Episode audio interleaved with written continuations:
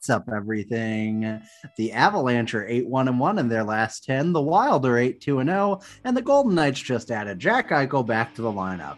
Meanwhile, the Blues are losing to the Montreal Canadiens. So pretty much that. Let's get started and let's go, Blues. Hey, man, you know I'm really okay. The gun in my hand will tell you the same. But when I'm in my car, don't give me no crap, 'cause the slightest thing and I just might snap it out.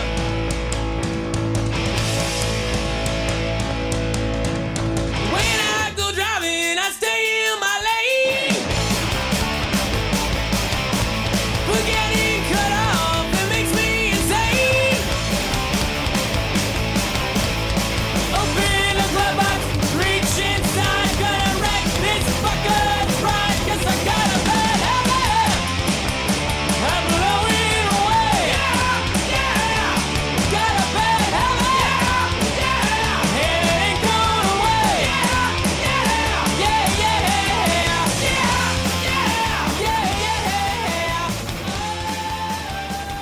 yeah, yeah, yeah. Welcome back, everyone. Welcome to the Two Guys, One Cup podcast. It is Thursday, February seventeenth, my five sixth birthday. Coming at you hot. That's thirty-one and five sixths years, thirty and five sixths years old is a big age, Ian. That's a It big is. threshold. You know, so people people have been celebrating all day. Uh, we're back. It's uh, another podcast from across the country. I am in wherever the hell I am, Jacksonville, and Ian is in Saint Louis. And tonight, the Saint Louis Blues, much like Cody Rhodes, decided to leave a project they had started. Uh, in this case, you know, being a respectable hockey team. Um, I don't know where I'm going with this, but the point is the Blues suck, and we'll talk about that. We'll dive right in. But first off, Ian, how are you this fine evening? Uh, I, I was I was better. I was better about an hour ago. uh, I was really good about an hour ago, and then about fifty-nine minutes ago, uh, my mood tanked, much like this team. Um, but I'm not outside. I'm not in the cold, freezing Uh, weather. It's sleeted for a while here for yeah. ten minutes. It sleeted like like insanity weather outside. I was like, oh my god, and then it then it stopped. But for ten minutes there, I thought I was dead. I was in a house with full heat and totally fine, but I thought I was dead. I was in a house. Well, I will tell you, Ian, that I don't think it quite hit eighty degrees here today. So, oh well, you know, you know I think we're both rough. In the same boat. I would say more or less equal. Um, so I guess, I mean, with the, there's a couple hockey things we can talk about. You want to do that, or you want to dive into this loss while we're hot? Um, yeah, let's just dive in. All right. So screw all these other games. The Blues won against the Blackhawks and the Ottawa Senators. Who cares? Robert Thomas is pretty good at hockey. We can talk about him when we're feeling a little better. But then tonight, Ian, Ian, you watched this game. I mm-hmm. missed the first period, which I think was the only good period, um, and caught in midway through the second after I'd gotten dinner. It's weird. Like, I've tricked my brain somehow, Ian, into like, because we're a central team and I'm over here on the East Coast, it's like all our games start at eight, but somehow these couple of games have started at like six Eastern or like seven Eastern, but somehow that feels like six. It's a whole thing. So um, it's been weird on the timing, but talk me through the first period. Tell me what happened. The human body wasn't meant to change time zones. You were meant to stay in one, right. one tiny little town your whole life. That's um, right. And that's and why that it throws town, us all for a loop. And that town is Waukesha, wherever Waukesha is. Where's Waukesha? Illinois? Wisconsin. I should have known that. That's yeah, any, anything. Yeah, if it's got a vaguely Native American name to it, and it's not like uh, obviously Southwestern, it's like always. It's like always Wisconsin. I don't know why. I don't know why, but they they kept all their names, and good for them. Um, woof. I mean, what can you say? What can you say? You know, this game's interesting because it's not like the Blues got destroyed, right? Like, it's not like um, what was it last? Was it last week when it was they a lost week the ago Devils? Today? Yes, yes a week indeed. ago today. Really? Yeah. Oh boy, that which feels by like the way, real ago. quick, real quick. is why I have immediately a particularly real issue with the whole, well, it's just one game argument, mm-hmm. you know? Because, like, it's just two games in the last week, you know? Exactly. Anyway, and it's not, I was saying this this game wasn't like that game.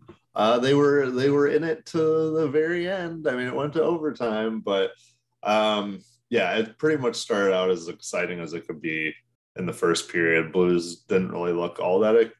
Like excited to be playing, didn't look all like they had that much energy. Period. Paul Byron scored uh, his first goal of the season. I don't know how many games he's played this year.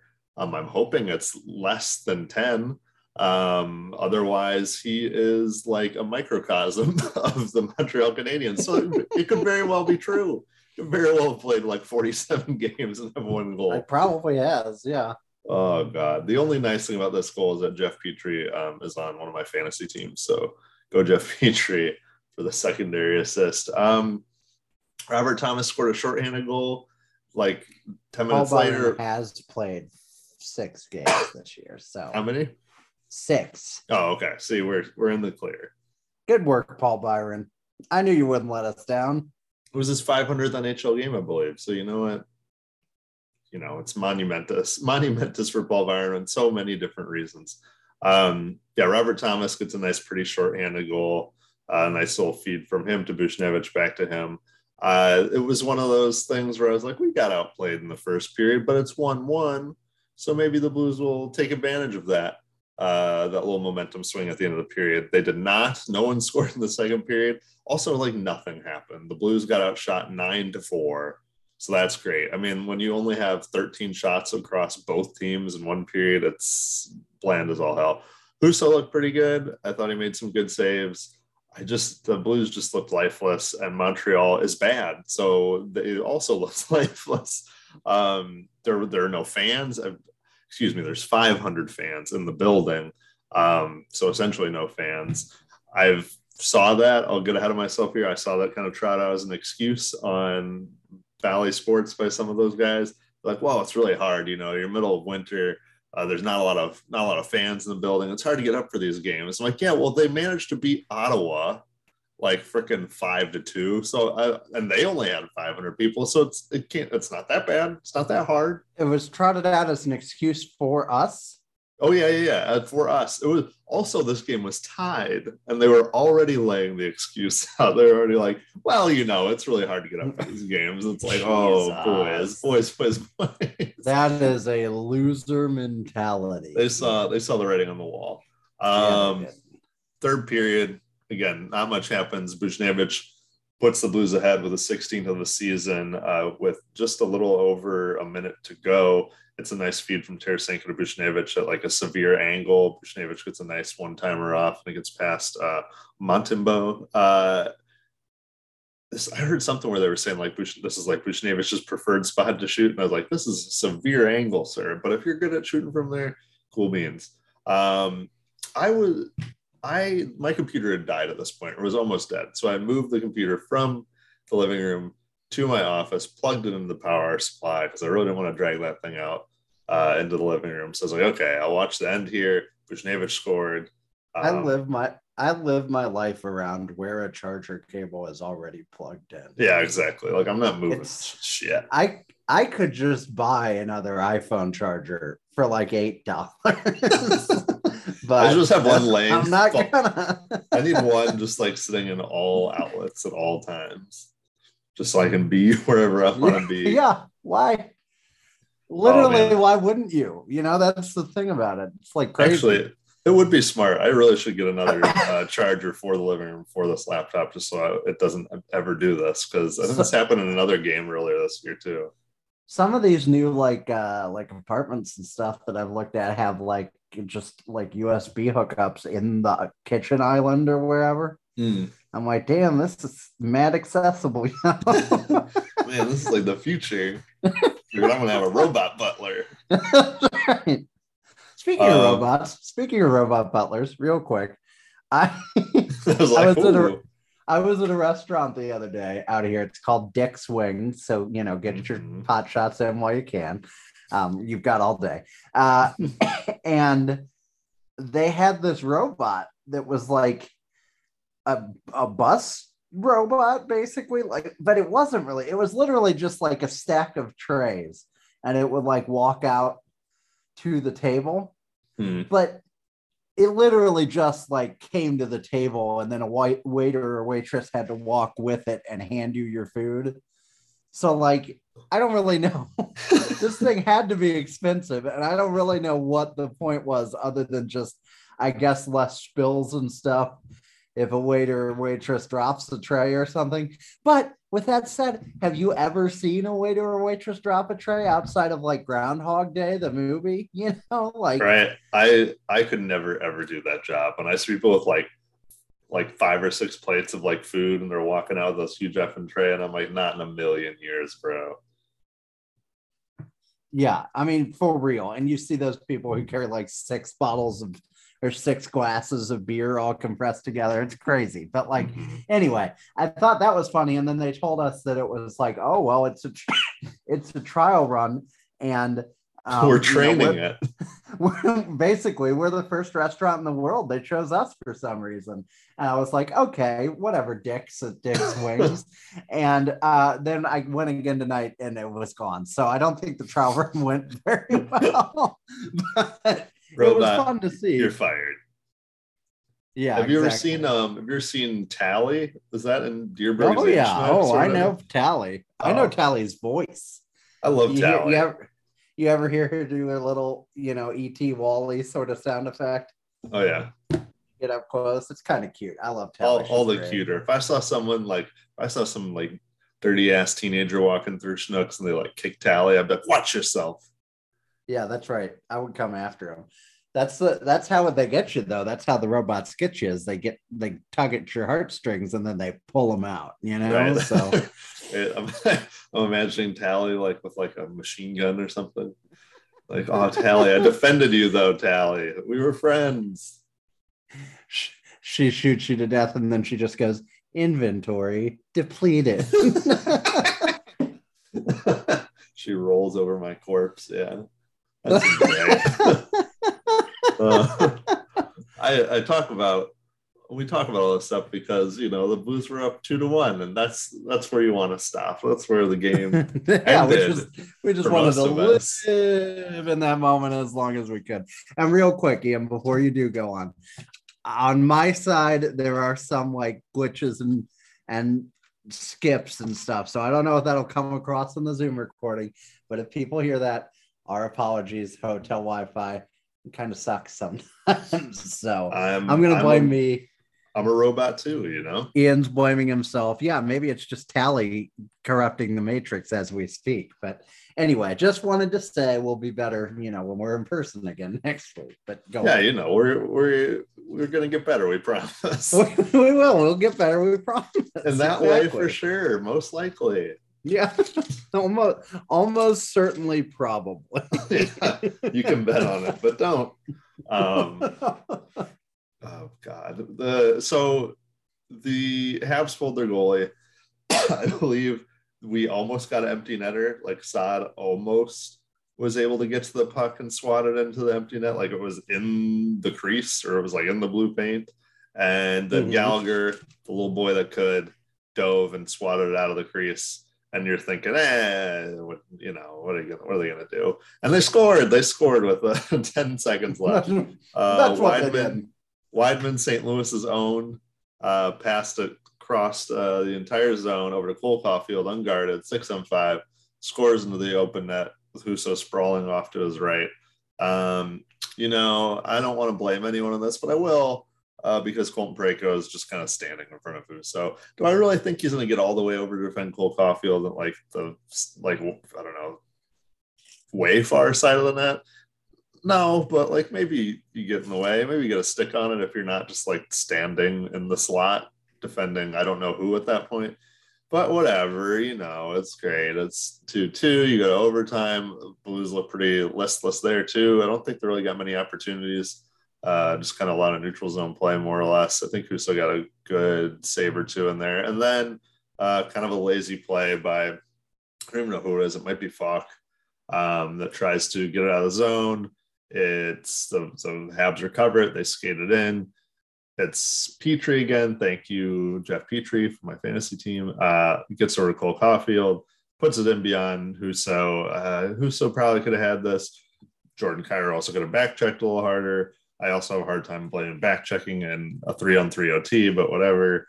Um, it just, it was just, uh, boy. And and they lose, and the Blues lose. It's three two loss in overtime to uh, the Habs that hadn't yeah. won a game in ten games.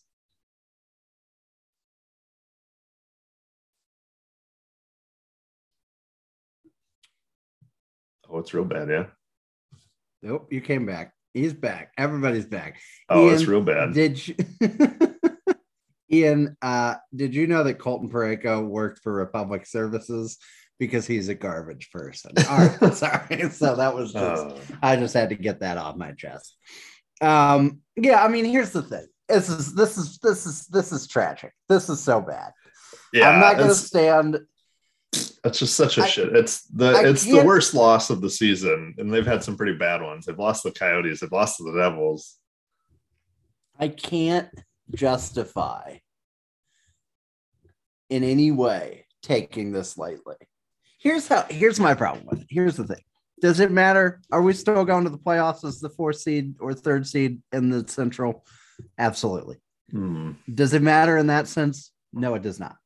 Does it conclusively prove that we don't have a snowflake's chance in hell of surviving the Avalanche and or the Golden Knights en route to the Stanley Cup? Yes, it does. It really does. It really does. I'm sorry. How how could you possibly believe this team could beat the Colorado Avalanche right now?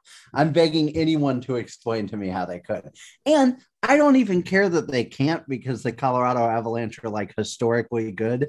But then let's just shut up about trading for Ben Chiarot or Claude Giroux or anybody, you know? If you find a trade that makes you better long-term or you find a trade that, you know, if you get rid of Vladimir Tarasenko and add a piece that's going to be here for a long time and help the team going forward, I'm fine with that. Get creative, whatever. Even if you have a piece to sell, you aren't going to use, you know, to me, the argument for trading Billy Husso becomes a lot stronger because, you know, how, how can you argue that, How can you argue that you have to keep him for a cup run now? First of all, he's cooling off a little bit. I mean, he was fine tonight. I'm not trying to say it was bad, but he's not being, you know, superhuman stop everything anymore. Mm-hmm. And second of all, if the Oilers are going to pay you like Billy Husso's a starter, dude, let them, because he ain't. He ain't, I don't think, you know, and even if he is, you've got your starter. So those are the kinds of things rumbling around my brain. It's like you can't. I'm not going to lose sleep tonight because the Blues lost to the Montreal Canadiens. However, I do think people who are just like, it's no big deal. It's fine. This happens. Everybody, every team in this league can beat every other team, which, you know, with due respect to our friend Jeff Ponder, I saw him say that. And it's like, they can, but they shouldn't, you know? Yeah, like, like there's a reason you track wins and losses and whatever. Like it's, it's, yeah. There are teams that suck in this league. And if, And if you take away losers' points and all that stuff, it becomes even more apparent. And it's like, yeah, everyone in this league is should deserves to be in the N H L. You know, ninety-nine percent of them or whatever do. But it's like some of them are better than others, and some teams have more of those players than others. And Montreal Canadiens only have nine wins now for a reason because mm-hmm. they're historically bad. I think that's the other big piece too. Is like you lost not to the New Jersey Devils. Not to the Arizona Coyotes, who always suck, who also are on like a pretty like bad season, probably pretty close to historically bad for them too. Um, but the Canadiens were on pace before tonight to end the season with thirty-nine points. Like teams that are like really bad, the Buffalo Sabres um, in the in the McEichel draft, they were they were what I think they had like fifty-five.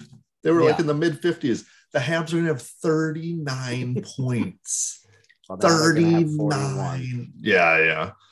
That's like un. It's unfathomable. This is going to be their worst season. They've been around for like a hundred something years. This is going to be their worst season. Yeah. Nine wins. Yeah. They don't even have double digit wins yet. And you lost to them. And I know you like the whole, yeah, you played down to them. Oh, that's what, you know, the Blues do. The nice little side of that is like, you can't play down any teams in the playoffs because they're all very good or whatever. But also you could, because you could be against a team that you should beat, and then you don't. But anyways, I just can't, I don't know. I just, I can't with this team. When, again, like you said, a week ago, they lost to freaking New Jersey in similar fashion of just like mm-hmm. not giving a shit. And yeah, we beat Chicago, and yeah, we beat Ottawa. And I, I give the Blues credit for that. They had uh, Robert Thomas and Buchnevich and, and Tarasenko as a line look really good together. Husso's played well, but like, At, at a certain point, too, I'm looking at those teams, and you can only beat the teams that they put in front of you. But Ottawa sucks, and uh, Chicago sucks, so you should beat them. They look bad. Like, that was kind of my takeaway from the Chicago game, was like, Blues look pretty good. Chicago looked really bad. Like, so, so what am I? What, so what? Pat yourself on the back for that, and then be like, then you should beat the Habs, man. You should be able to beat the Habs. There's only been eight other teams. Maybe, maybe if they've beaten a couple of teams twice, God forbid, that I've lost to this team like all season long. Yeah. Like, again, like you said, I'm not going to lose sleep over it. It's fine. They they beat Toronto or something on Saturday. You forget about this one, but this is like that little, that little kick to the back of the head where you're like, remember, we're not, remember, we're not like, actually, we don't have like a pulse sometimes. Remember that. Just re- like, just remember sometimes no pulse. Like, and again, that does happen. You, every team gets loses to a team they shouldn't or whatever. But like, it's it is just different when it's like a ten game losing streak, historically bad Montreal Canadiens team, like terrible. We talked about this, um, I think, just last week. Like, they didn't even look sad anymore when they lost. They just mm-hmm. looked despondent. You lost to a despondent team. God, I just that word. You lost to Montembeault. That dude, like, that's not even an N H L goalie. Yeah, it's. I knew, it's, I knew it when we were hitting posts and we were shooting at like really weird angles. I forget what happened. Perron shot one and went off the post, but it was like, you know how sometimes goal shots go off the post, you're like, ooh, that was close. And sometimes mm-hmm. shots go off the post, and you're like, eh, that was going super wide, and you're lucky yeah. that it even got close.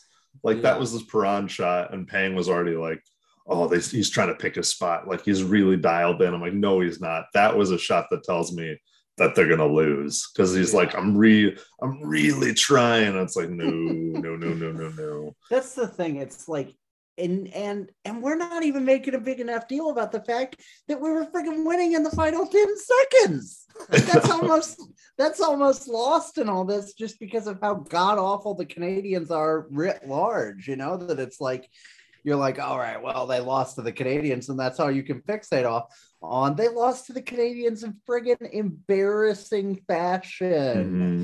Not only did they have the lead late, not only did they have a chance to score the empty netter, not only did they then surrender the lead, but then they lost in overtime, which, I mean, you knew they were going to do as soon as they surrendered the lead. That was as obvious as the mm-hmm. sunrise, but like, that was a mixed metaphor, predictable. That's what I should have said. But, um, but it's just, it's so, and one of the thing, one of the things that bothers me is like, you, some of the logic we apply to the N H L sometimes would never work, would never fly at like a job, you know? Mm-hmm.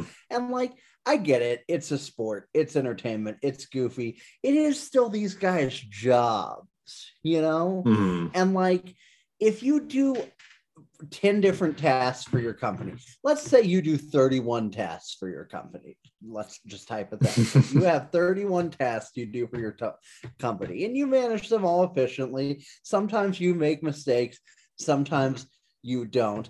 But then sometime you, when the easiest by far of those thirty-one tasks come up, and you just totally biff it and cost your company a ton of money, you're getting fired. They might not do it if you biff the twenty-ninth hardest task in the company or whatever, but like, it's you you're going to get you should be judged and punished disproportionately when you screw up things that should be easy, you know? And it's mm-hmm. like, it's, it's insane that they are. It's, it's insane. It's insane to me that we're like, you can't, you can't be beat up on this team because, you know, it's just one game. It's just one game. It's like, yeah, it's one friggin' embarrassing game. And I guess the only solace I can take from this is that hopefully they'll go balls to the walls and beat the Maple Leafs next game, but they might not because the Maple Leafs are pretty fucking good and we obviously suck. That's like, the thing. I think the I think the Blues have, like, obviously defense sucks and goaltending, depending on who's in net and what night it is, is a little difficult. But offense is normally pretty good. But I do wonder sometimes, especially at night, they look like they they can they can score. But sometimes it's like they have the skill, but do they have the will, sort of thing? And that's what gets lost to me with these games. I'm like, dude, do you have the will to dig deep and be like, I yes, this is a game with five hundred people in the stands. It's in the middle of February. It's against the Habs, who are historically bad. But, like, we're going to win, and I'm going to put in a good effort or whatever. You're just going to be mail it in. And, like, this... This was such a trap game because I felt like they were going to lose this game from, like, the moment I woke up this morning. I think we even texted about it or talked about it, like, earlier this week where it was like, yeah, they'll beat Ottawa, but then they'll just get fucking reamed by the Habs. And while they didn't necessarily get destroyed, it's like, this, why do we know that this is going to happen?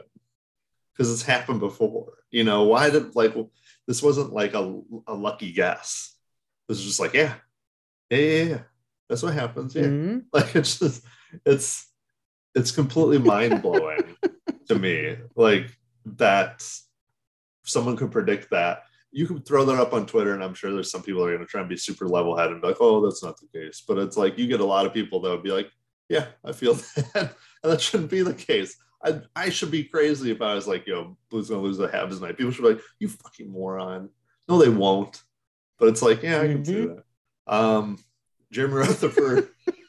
Rutherford, one of the few people that tweet after the game about anything, only I guess a minute uh-huh. ago, it says too casual, not hard enough, twenty-eight shots, but could have made depth goalie work harder. Yeah, I, I would think so. P K was good, but way too many penalties.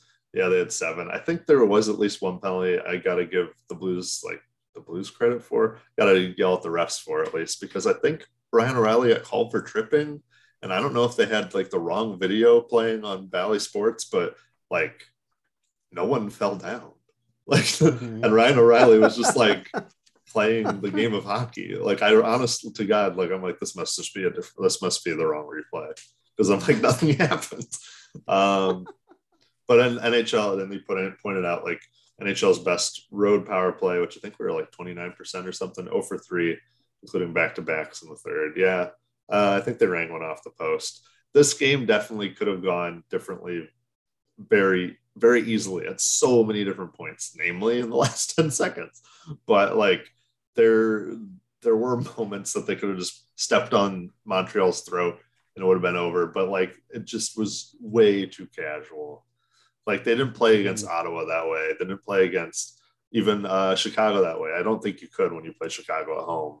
Um, but, like, I just don't understand why – this was hard, and may, maybe I'm not meant to understand. Maybe, maybe, you know, hockey's a mystery. No need to quantify it, folks. Just let it ride. I don't know. That's my brain's scrambled eggs at this point. Like, I just, it's just annoying. That's what it is to me. It's literally, I said before, just like a kick to the back of the head, just a little nudge, just a little reminder where they're like, hey, remember, um, sometimes we just, sometimes we just don't. We, just so you know, sometimes we just won't. Um, and that could be at this any time. Also, this has been the identity of this team for the dura- the history of this team, the, at least the the post-Eric Johnson history of this team. The entire time I've been watching, it's just like, oh, oh, there was a game we just we just weren't we just weren't present. We just weren't there for it. We didn't attend it.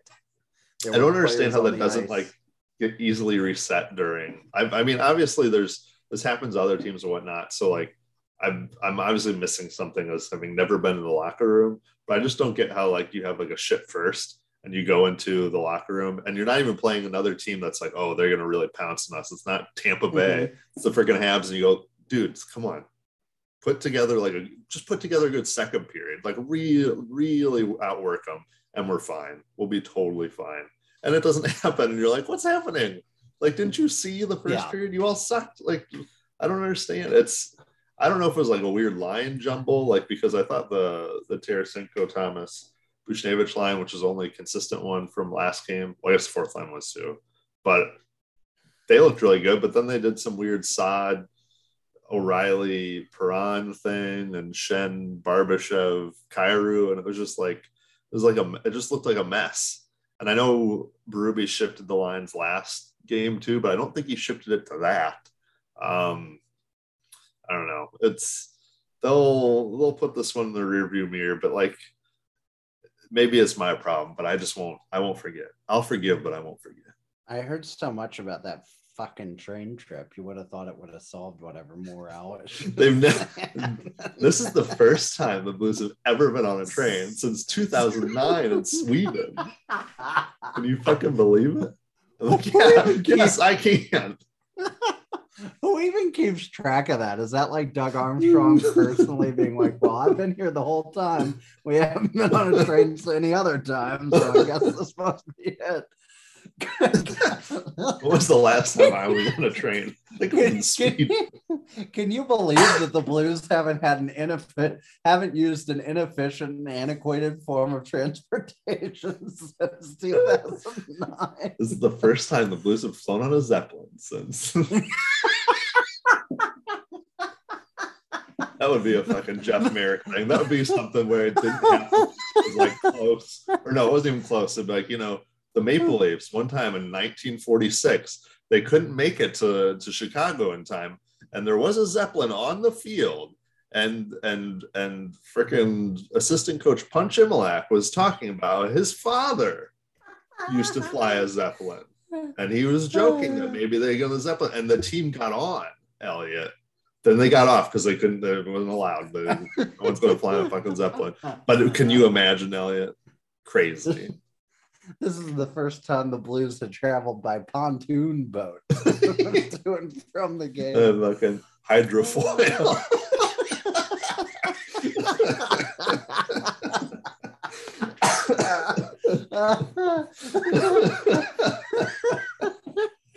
Rob, Robert Bortuzzo flew the crop duster into Winnipeg. The rest, rest of the team followed behind on a hot air balloon.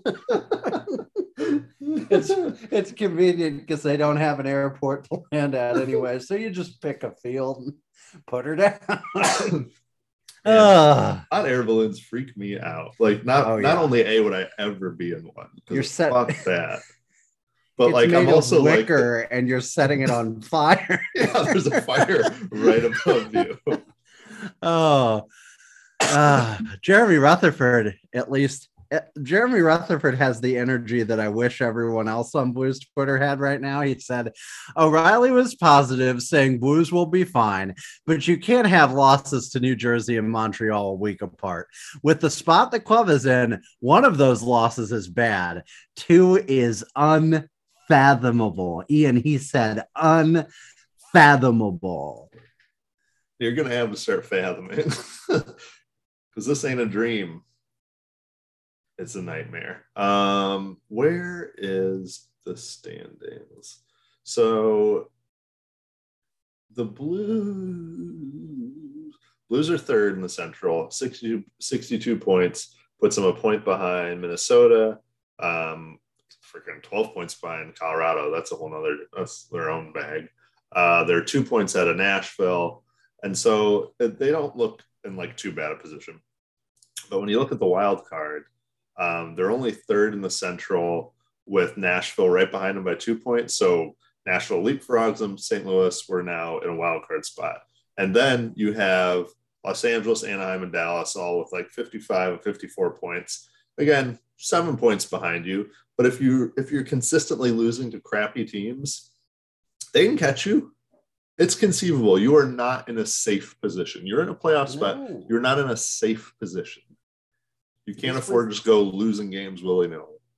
This was, I just read, the Canadiens' second win since Christmas. Did you say that earlier and I just missed Oh, it? no, no, no. But it's God. like... Their second uh, win in freaking like forty-seven days. Uh, guys, really guys, that's the thing is like with a team that bad, you pr- you don't got to put in that much an effort. Do you think all those teams that beat Montreal? Do you think all of them were just like fucking hitting the gas pedal? No, dude, someone probably coasted super hard. The Blues aren't the only team that are like, look at the schedule, see a shitty team, and don't try that hard. That's not necessarily the problem. It's the fact that they actually looked bad. They didn't look yeah. like, eh, they didn't look like, eh, we're not going to try that hard. They looked like that, and they looked bad. Like, I don't know. It just... And again, again, I really, I, I want to emphasize this because I don't want to seem like insanely unreasonable, but to me, it's just that like, you can argue that they're still fine or whatever in terms of like they'll make the playoffs and it's not a yeah. reason to panic and whatever, whatever, whatever. But you can't argue this as a cup team. You can't argue that this is a team should, that should be trading for Ben Chiarot or whoever. It's just like, don't do that. Army's always said you reward the teams when you, when at the trade deadline, you reward a team if they prove to you what they are and what they deserve and all that. They mm-hmm. proved to you tonight. They're a team that can go and lay an egg against Montreal, so they're not a team that can go and beat Colorado. And that's fine because there aren't many, if any, teams that can beat Colorado, but then that's it then, you know? Mm-hmm. I saw and someone tweet about how, like, if we got the wild card spot, we should hope to, like, get drawn into the Pacific. And I was like, dude, we're not beating Calgary, Vegas, or, heck, even a really, like, good Edmonton at this point. Like, there's, yeah, there's no, not.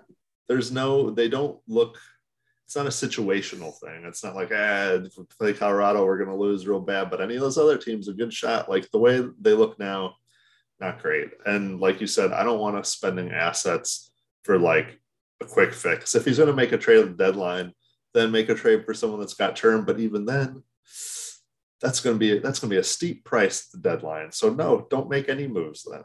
You, you got to fix this team in the summer, man. You got to fix this team at the draft. There's just, there's nothing you can do at the trade deadline to make this team any better or like any better significantly, at least. Um, well, just too bad because like talking about those other two games, I thought the Blues did look good in those. In those two, they they scored five goals each time. Uh, Tarasenko looks red hot. Brayden Schenn, who I saw someone trying to like, uh, throw under the bus tonight. I don't think of all, there are some players that have not shown up, but that guy's actually been really hot since he's come back. Uh, let's see. Schenn has scored fourteen points, eight goals and six assists in his last nine games. I guess at this point, it's like ten games after a night. Uh, Tarasenko has scored twenty-one points, uh, ten goals, eleven assists in his past fifteen games after the game against Ottawa. Like that Tarasenko, Thomas, Buchnevich line was a three-point or was a nine-point line that night. Each of them had three points. Tarasenko had two goals and assists. Thomas, one goal, two assists. Buchnevich, three assists. Like, they have offense. We've seen it. Um, it's too bad it didn't really show up tonight at all uh, very much, but they have that, and that's fun. And I think that's kind of overshadows some of the issues for a lot of folks, like myself included. Like, you see those, you see what Thomas can do. You see what Kyrou can do. Buchnevich, like an excellent ad. Saad's having a good year goal-wise. Barbashev's having like his a career year. These guys are playing really, really well, um, and they're fun to watch. And then you win a game. I don't know. You win a game like five to two. You win a game five to one. You're like, yeah, yeah, yeah, yeah, yeah. Um, but those other two teams, Chicago, Ottawa, they can't score anyways. Like, I'll give Husso, I'll give Husso a lot of credit against Chicago. He made some really big saves. Um, but like that offense just overshadows the fact that your defense is kind of shit. And kind yeah. of shit just is shit. And like, and then when the offense doesn't show up, there you go. Um, and I don't know if this offense has the, we'll see, I guess, but I don't know if they have the toughness necessarily to push through the playoffs. Um, I hope so. I don't think you necessarily have to have that, but we'll see. Um, and from there, it's just it's de- this defense is not quick fix, baby. This is not a Ben Chiarot move. This is not a Jacob Chychrun move. That's the this thing. Is, like, Bo- it needs to be nobody, redone. Nobody's trading Bobby Orr at this deadline. Yeah. I heard some people say Hampus Lindholm, and it's like, yeah, maybe he's better than Ben Chiarot. If he's better, he'll be more expensive, and he still won't fix the defense. Mm-hmm. At this point, so, some of it needs to be addition by subtraction. I mean, you obviously need to bring someone else in to replace whoever you're taking out, but like sometimes it's like, yeah, you got to get rid of Scandella. You got to bring someone in, but you got to get rid of Scandella. And that's, dude wasn't even in tonight. He's not even a problem right now. Um, but it's, don't do nothing, Dougie. Don't do nothing. Just sit here and twirl your thumbs. Maybe get a, maybe get a draft pick too. Does anyone need a Marco Scandella? Someone needs depth defense, right? Someone always does for a cup run. Yeah, yeah. I mean, get like a fifth. Get like a sixth. Get a seventh. I was like, shit. I said fifth. I was like, well, what a home run. Get, get a twenty twenty-four seventh. I don't care. Um, yeah, I mean, it's, uh, I don't, we've, we've kind of beaten this dead horse enough, but it's just, to me, it's a situation where you don't go out and, and reward this team for playing like crap. And the deadline's a month away. They could do what they did last year, I think, and go on a real long w- winning streak right into the deadline. And then, you know, maybe that wasn't last year. When was the last time we even added to the deadline? It's been ages, really, since we made any positive move at the deadline, hasn't it? We didn't even do anything in the cup run, didn't we? We didn't really mess with anything. Did we add like a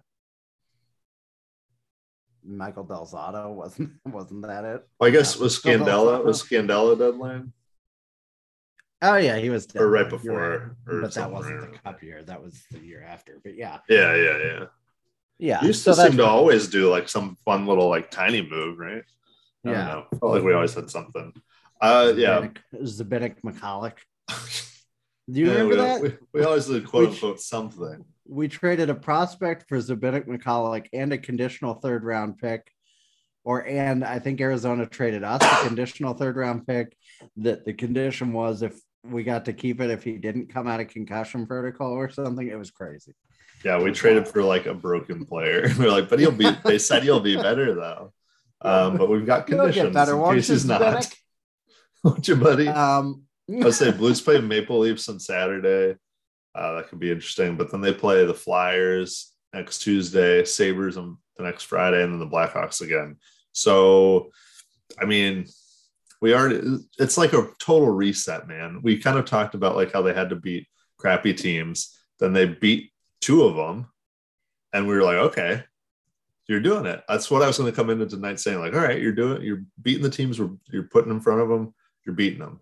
Then you lose to you lose the Devils in front of that. You lose the freaking Habs after that, and then it's like a total reset. I'm like, okay, well, don't lose to the crappy teams again.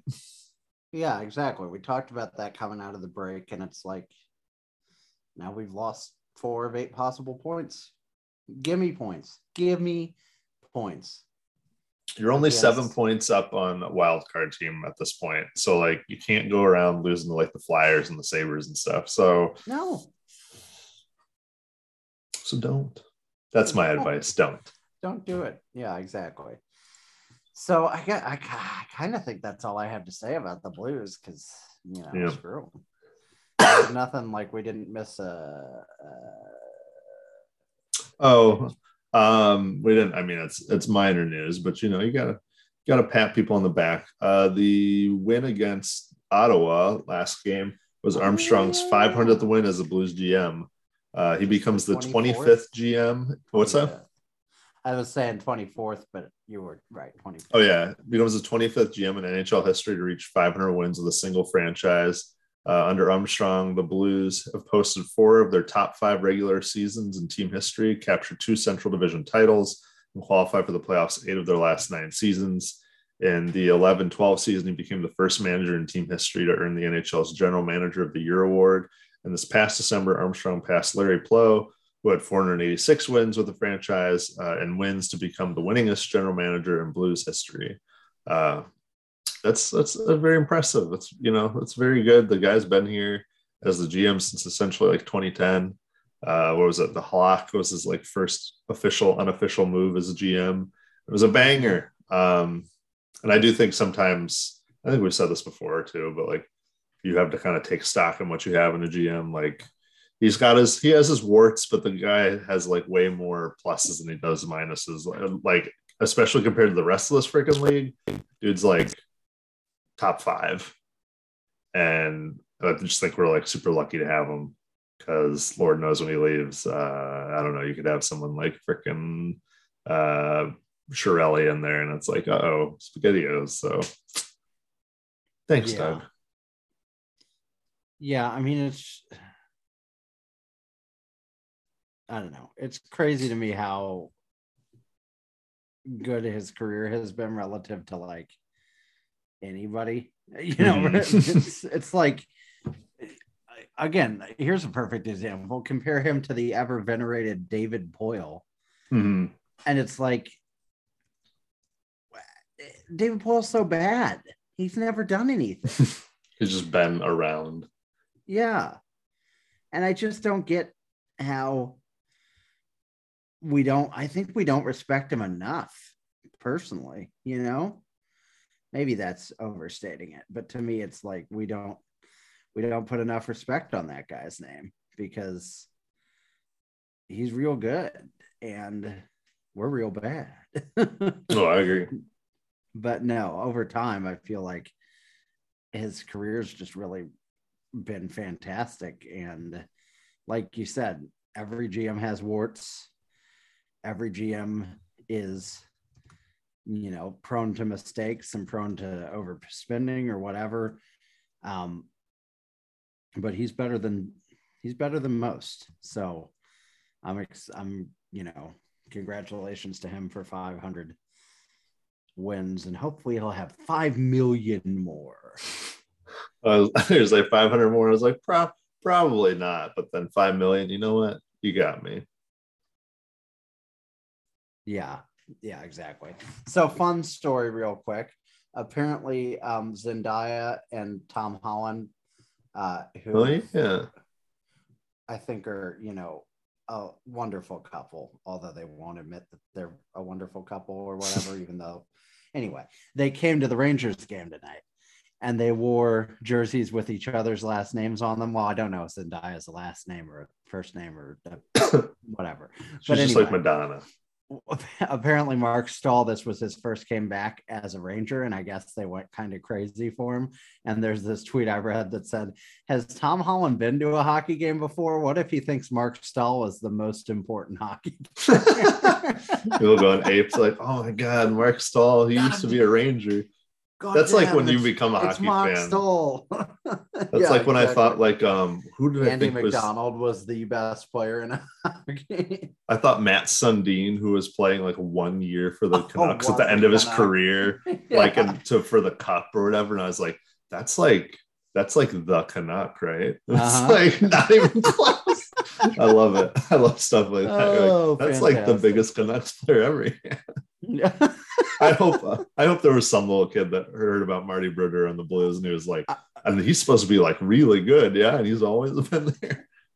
I really hope you get to uh, tell Steve Dangle that story one day, much like he once wished you a Merry Christmas by, you know, me paying for him to do it. Cameo is a wonderful thing. Hey, you know what? I loved it. I had that video still because Cameo, you know, saves them forever. And I, I started watching it the other day and I was like, man, this this was fun. This was a cool thing. Not well, to they keep myself. That? I'm just in the app. I just keep it forever. I'll send it to you again so you can see it again. But um, I gotta save it. I just think it's uh, that's a, I mean, I'm always impressed when I hear like a really good idea, you know? I'm like, damn, somebody just came up with Cameo and is a billionaire now. You know? Mm. And I, I'm also really curious how it started. Like it must have had investing early on, but it must have also been like six people, you know? Like, oh yeah, I always wonder like, that. I'm like, how do you come up with an idea and then you like see it all the way to like that point?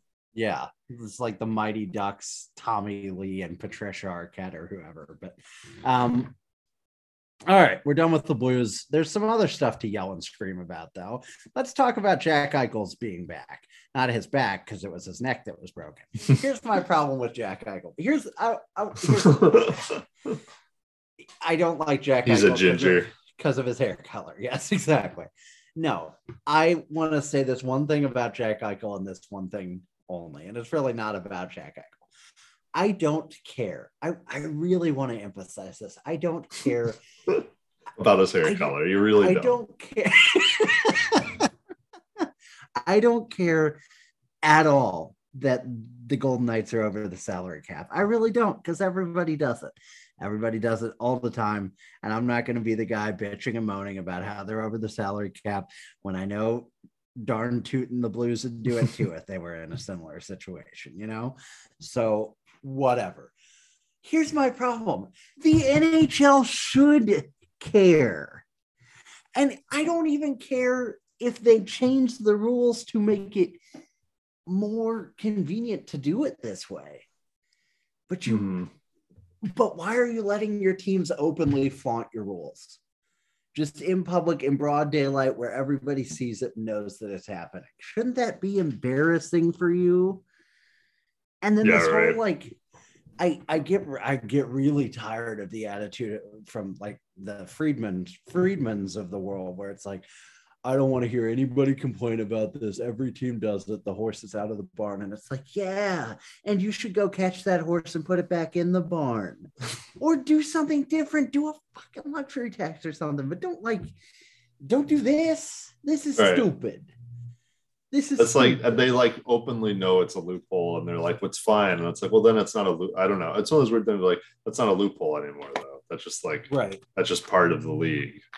Like, why do we talk about it? Like, don't talk about like they're doing anything wrong anymore. If you're really going to be like, oh, well, it's okay. Then, you know, everyone does it and be like, well, then, then I don't know if everyone literally smokes weed, everyone everywhere ever smokes weed, then it's, and they're like, well, it's still illegal. I'm like, is it really? Because ev- literally everyone does it. It's like, mm-hmm. if everyone is just going to subvert the salary cap in this way, then like put it in the rule book and be like, yeah, so you can do this if you want. That's one of your options. Or if that's not okay, then like get rid of it. But like, yeah, you're right. It's so dumb that this, this league goes out of its way to be like, as uncontroversial as possible, even about its own rules. It's like, well, we don't want to like step on that. That would be, that'd be too much. And it's like, uh, and then they're like, well, they're cracking down on it. They're making sure these guys are hurt. I'm like, I don't doubt that they're hurt. Of course they're freaking hurt. It's a well, matter of the yeah. fact that they're like, oh, uh, we're not going to bring them back because they still need some rest or whatever at the yeah. end of all of it. It's that's, uh, that irritated me today on thirty-two Thoughts when they were like, make no mistake, Mark Stone's back actually is injured. And I'm like, yeah, I don't fucking doubt that. I doubt that he wouldn't play through it if Jack Eichel wasn't coming back. And I extremely doubt that whatever the proper recovery timeline is will just happen to align perfectly with returning with the start of the playoffs, you know? Mm-hmm. That's what bothers me. It bothers me. You make, look, Kelly McCrimmon seems like he's a real grade A asshole from everything I can say, but you make him go up in front of a camera and say, mm, I don't know what's wrong with his back exactly. I don't really have a timeline. And it's like, fuck you guys. This is, it's just a sham. It's just stupid. I feel like I'm swearing a lot tonight. Sorry to our sensitive cats with sensitive ears. It's been a long week, but, but like, it's, it's just a stupid, it's like, It's like it's like dumb. It's like it's like the I O C when that when that little Russian lady doped in the Olympics, and they were like, "Well, we'll let her compete, but if she wins, no medal ceremony for anybody." So and it's stupid. Like, I never, yeah, I don't understand how they're like, "You dope." That's the craziest thing. You dope, but you can still be in the Olympics, but you can't win it for your country. But we all know what this is for Russia. It's like, you doped, but we can't prove that it was malicious, but we're certain enough that it was malicious that if you win, no gold medal for you or anybody else. And it's like, then maybe don't allow her to compete. Maybe just. That's crazy know. that you could win gold and also, they go, so no one gets gold. It's like it's also it's also so dumb because it's like there's no objectivity. It's a scored sport, so they literally could have just told the judges, "Yeah, make sure she gets fourth or whatever," like, and probably did because I think she literally got fourth. is probably like, yeah, if you could just give her like an eighty-three instead of an eighty-seven, we're then we're we're good. We're in the clear. You know? I know that she hasn't, she didn't dope that much, but like, or to this extent, but it's like if you have like a freaking like, you have like a freaking like high school bike race, and then you have like Lance Armstrong there, and it's like, hey, Lance, if you win, nobody gets first. And he's like, okay, and then he wins anyways, and you're like, what? You just fucking ruined it. If you win, you yourself admitted yourself that you dope. Um, I just, it's so wild to me. It's like, I really love this, the Winter Olympics, man. I love the Winter Olympics. Mm. Ski jumping and snowboarding and all that crazy crap. I could watch that twenty-four seven, and I haven't watched any of this year's because it's just, it's just, it's literally propaganda for China. And I'm not even like, I'm not even that crazy politically, like, oh, you know, China's coming for the world or whatever. But like, it's, it's at three a.m. It's, it's propaganda. It's a cold chicken wrap. It's a warm Sierra Mist. It's seven hundred billion dollars. um, it's just, it's wild. Um, but uh, anyway, that was a real long diversion. So yeah, my whole point is just don't, just end the charade with the L T I R stuff. Make a better system, and then we won't have to bitch about it because it's a dumb system that you've got right now. Tyler Toffoli got traded uh, before the Montreal Canadiens beat us. They traded their, you know, their best player to the Flames in exchange for a first round pick, top ten. That's right, top ten protected, which doesn't matter to them because it won't be in the top ten. A twenty twenty-four fifth round pick, and forward Tyler Pitlick and prospect, prospect Emil Heineman. Seems like a decent um, return for Tyler Toffoli. Your thoughts, Ian? Yeah, I'd say it's a really good return for the Habs. Like, getting a first-round pick period is always good, but then you also have like a fifth, you have a prospect, you have another forward. I don't know that he – he might have played tonight. I didn't really notice him at all.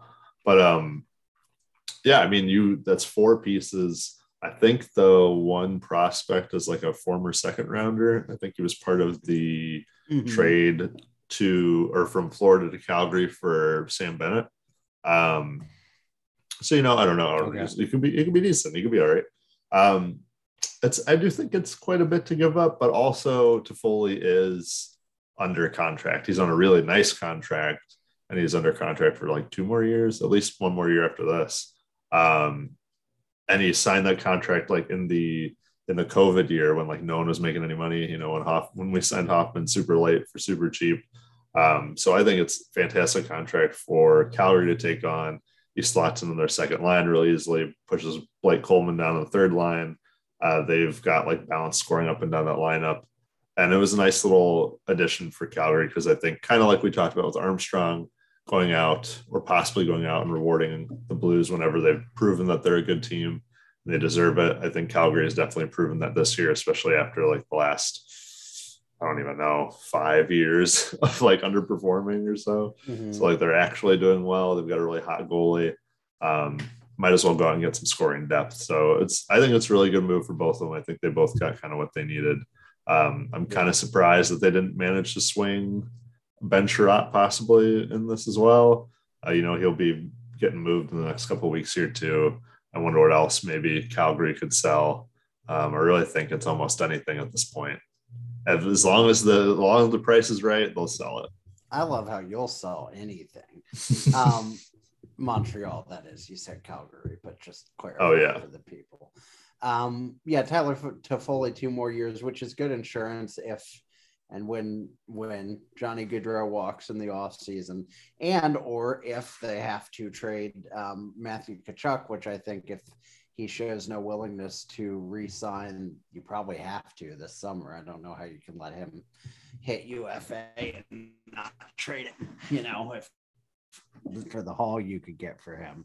Mm-hmm. Um, I think I think it's a fine return. It's a cool way to kick off the trade deadline season. However, as always, G M, save some of it for deadline day uh, because Ian will be a married man by then and he'll have nothing else to live That's right. It's so, it's marriage, yeah. trade deadline day, um, and then death.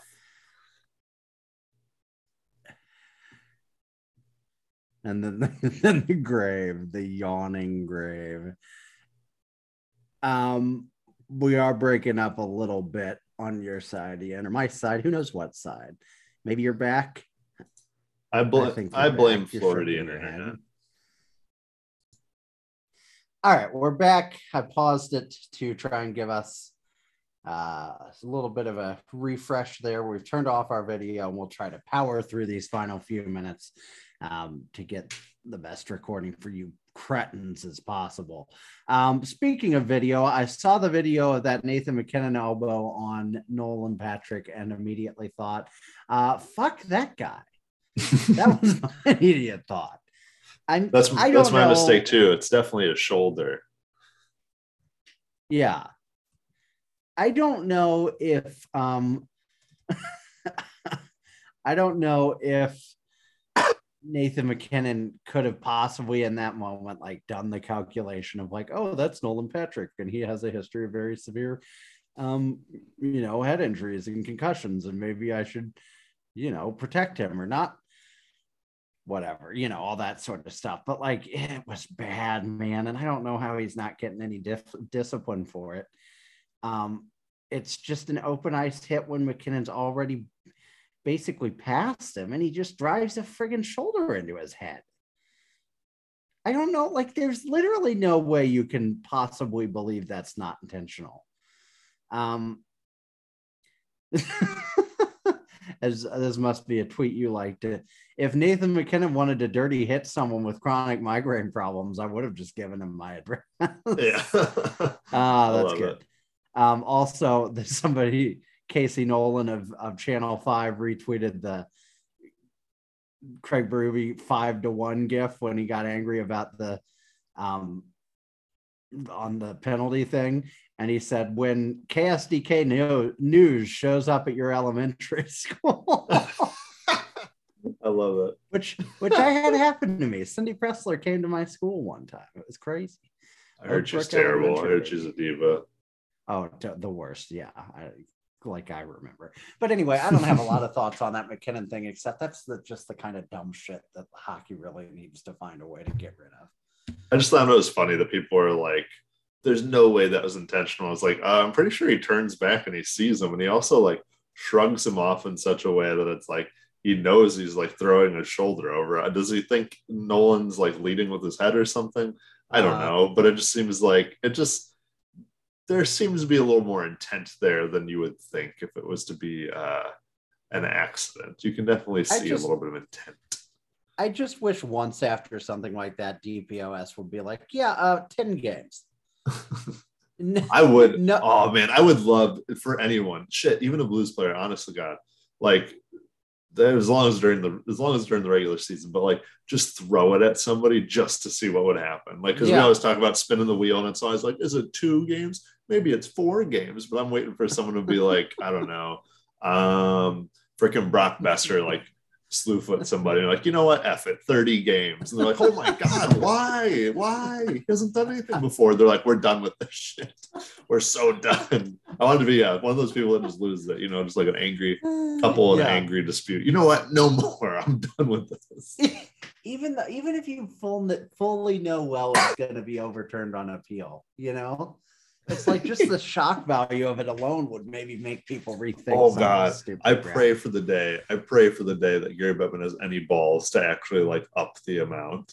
Yeah. Because they're like, you know, he could. They always say that on like thirty-two Thoughts. You know, when they appeal to Gary Bettman, he could actually up the amount of games, and he never oh. does. But I'd love it. You know what, Brad? Shut the fuck up. It's fifteen games now. uh, I looked at this. It's pretty bad, Brad. Also, I don't like your fucking face, so get out of my office. Yeah, please leave. Uh, um, speaking of things I want never to be in my office, the new Toronto Arena's Heritage Classic jersey. First of all, let's say, let's just get it out of the way. As always, the, the only thing the Sabres organization does, their Heritage Classic jerseys very clean, very fine. I mean, mm. I mean, real close to our Winter Classic jerseys. So I would, I would deduct points a little bit on originality, just with the cream color and the yellow and the blue and all that. But you know, still clean, still fine. If there mm. were any, if there were any Buffalo Sabres whom I could name, I might buy that jersey.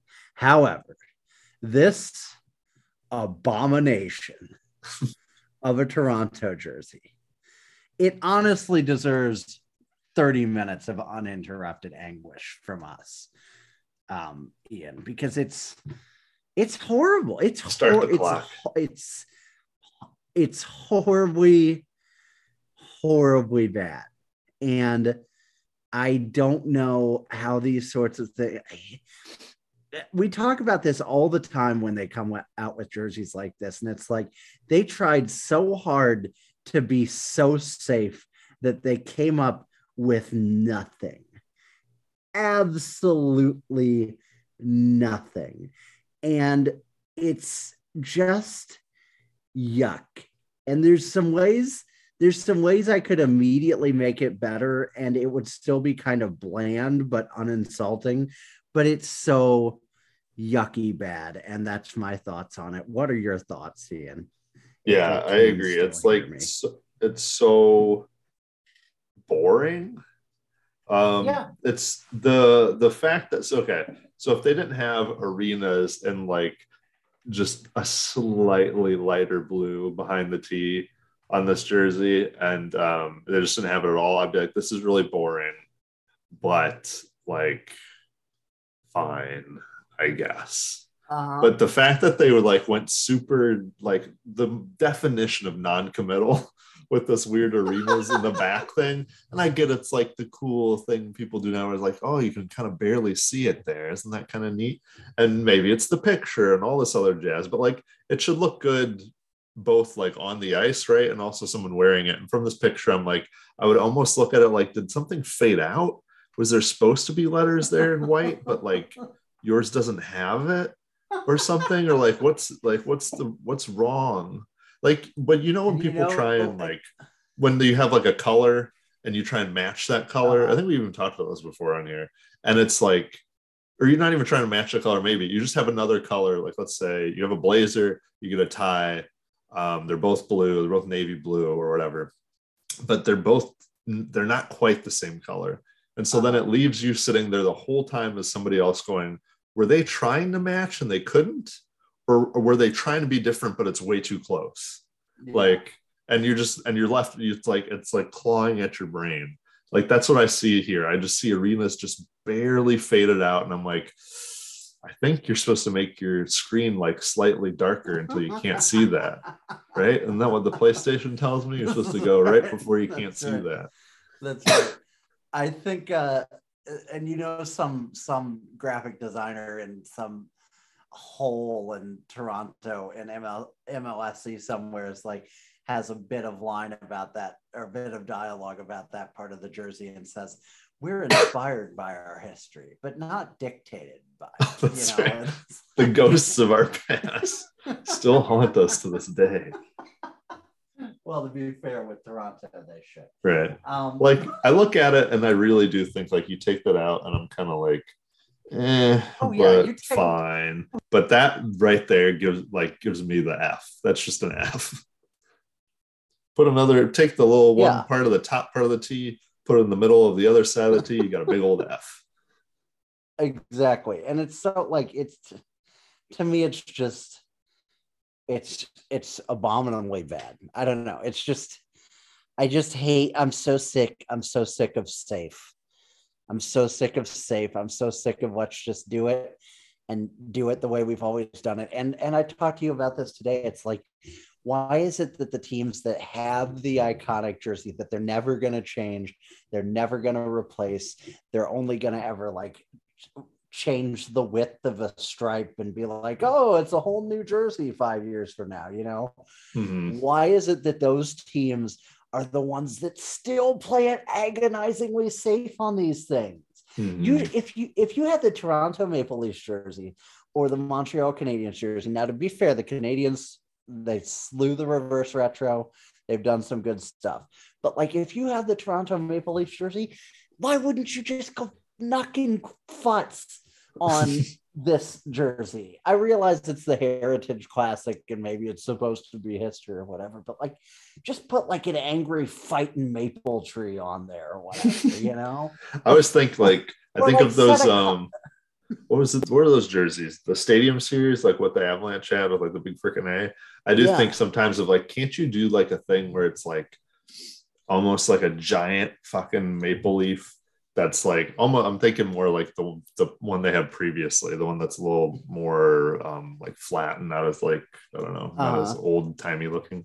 Um, and you like kind of wrap it around the side, so like the front half of the jersey is like half of a giant freaking maple leaf, like, or it's too big for the jersey, right? Like it's it's it's like part of it, and then on the back it kind of like wraps around part again. I'm like, like yeah, it'd just be like half white, half blue, like a like an outline of a maple leaf running through like the middle sort of thing. Like, yeah, just do it. I don't know. Then it's still like your logo, but it's different. It's somewhere else. I don't know. Yeah. Like just try try something. Anything. Or like, I mean, I think everybody agrees that they suck, but the Team Canada Olympic jerseys, like, change out the maple leaf vibe, make it a little futuristic or whatever. Like, mm. change, just change anything, but don't do like, oh, we're just going to do an older, even older Maple Leafs jersey, but we're going to kind of hide it, and that'll be the big goal, you know? Like, even we're if- an old jersey, but shh. Even if they've done that like boring ass Toronto or that boring ass shit Detroit did that one time where they just had the big script D, mm-hmm. even if they'd done like a fun font on the T, it would have been better than this. This is like a typewriter T. Yeah, it's just, it's just yuck. It's just yuck. Speaking of color matching, um, real quick, you mentioned that earlier. Uh, this morning, uh, our C E O came up to me um, in the office and walked around all the way around this desk to give me a fist bump and be like, hey, we're matching navy blue today. And I am for sure wearing a black shirt. I just like, I was just like, oh yeah, yeah, we totally are, you know? I don't know. You know, sometimes they say I was in a dimly lit room. Sometimes they say guys can't see color as well, you know, but I was like, yeah, we're definitely, we're definitely both wearing navy blue. There was I mean, a it's time, like, there was a time I was in a dimly lit room and I was, had like a blanket on me and I told um, somebody like something about it being lime green and they're like, it's gray. And I was staring at it and I was like, that's bullshit. And I remember we like turned the lights on and it was like gray, but I was like, it was kind of like that blue, that blue or black or white or gold dress thing where I was like, no, but I swear to you, it was lime green. Before I turned the lights off in here, it it changed colors, I think, because it true. used to be lime green. That can happen, Ian. So don't feel mm, bad. Can it? It probably can't now. But how do you feel about that new Stranger Things season, though? Is this the last season? I mean, they I said all beginnings have an end. I mean, they they must it must it has to be right because it's like the kids are in their thirties now. So. I know. I saw some profiles from you know they have that poster with like their backs and stuff, and some of them I was like, this kid's got like a broad back now. This kid is uh, this kid's busting out of that shirt. Um, yeah, this will be interesting. They're doing like two. They're it's going to come out in May and then in July. It's like the other half. I don't. I don't like that at all. So hold on, I'm reading their press release. Realized it's also the beginning of the end. Seven years ago, we planned out the complete story arc for Stranger Things. At the time, we predicted the story would last four to five seasons. It proved too large to tell in four, but as you'll soon see for yourselves, we are now hurtling towards our finale. Season four will be the penultimate season. Season five will be the last. There are still many more exciting stories to tell within the world of Stranger Things, new mysteries, new adventures, and unexpected heroes. But first, we hope that you stay with us as we finish this tale of a powerful girl named Eleven and her brave friends, of a broken police chief and a ferocious mom, of a small town called Hawkins, and an alternate dimension known only as the Upside Down. As always, we're grateful for your patience and support. Over and out, Matt and Ross. Um, So they're just going to, it's going to be like a Harry Potter thing where there's like a whole universe now. That's fine, I guess, but it's not the same. So let's not pretend. I really thought this would, like, after the first season, I don't know why, but I definitely, uh, the, the name of the show felt very much like it was going to be an anthology. I thought for sure, like, season two oh, was yeah. going to be like just something else. And then they were like, no. And I was like, oh, okay, that's cool. Like, I was still into it, but I definitely was like, okay, this will be happen. And then there's going to be one about like ghosts. I wonder, I mean, I guess they just suggested otherwise in this um, press release. And I'm just suggesting that I don't believe them, but I almost wonder if it's like they planned an anthology thing and then they're like, oh shit, no, this cast is too good. Oh yeah, that would that would suck if they're like, people, we love this, like, all right, go scrap it. Um it's like, well, Millie Bobby B is like a mega star in the making, so I guess we just gotta stick with it. so is this so wait so is this season, this one that comes out at the end of May, that's season four, but like what continues in July is still season four, or is that like five? Yeah, season four in two parts. Okay. But there's going to be a fifth season? But there's going to be a fifth. But man, but it took them so long to release this one. I, I guess agree. The pandemic and what have you, but whatever. Eh, you know. I would say that they're all bad. There's a statue of uh, Alloy from Horizon Zero Dawn in France. That's freaking dope. Dude, you got to um, watch. You got to watch videos of that. That game, like just gameplay on the P S five, I'm like, oh, this shit looks crisp. Like, I know it's on the P S four. Sony. I'm like, no, I'm like, no, dude, I don't want to play it on your shit fest. All right, I thought we were gonna wrap up, Ian, and we will, because I know it's past almost past midnight here, and by almost I mean six minutes past midnight. However, Sony, fix the shit, man. I'm done with it. I've been patient. I've gone through two Christmases, and I told myself after this Christmas, it's gonna get better. It's got to get better. It's guns to get better, and it ain't gotten better. I'm about to turn thirty-one, Ian, and my birthday isn't gonna have a PlayStation five either. There isn't one anywhere on earth, and it pisses me off.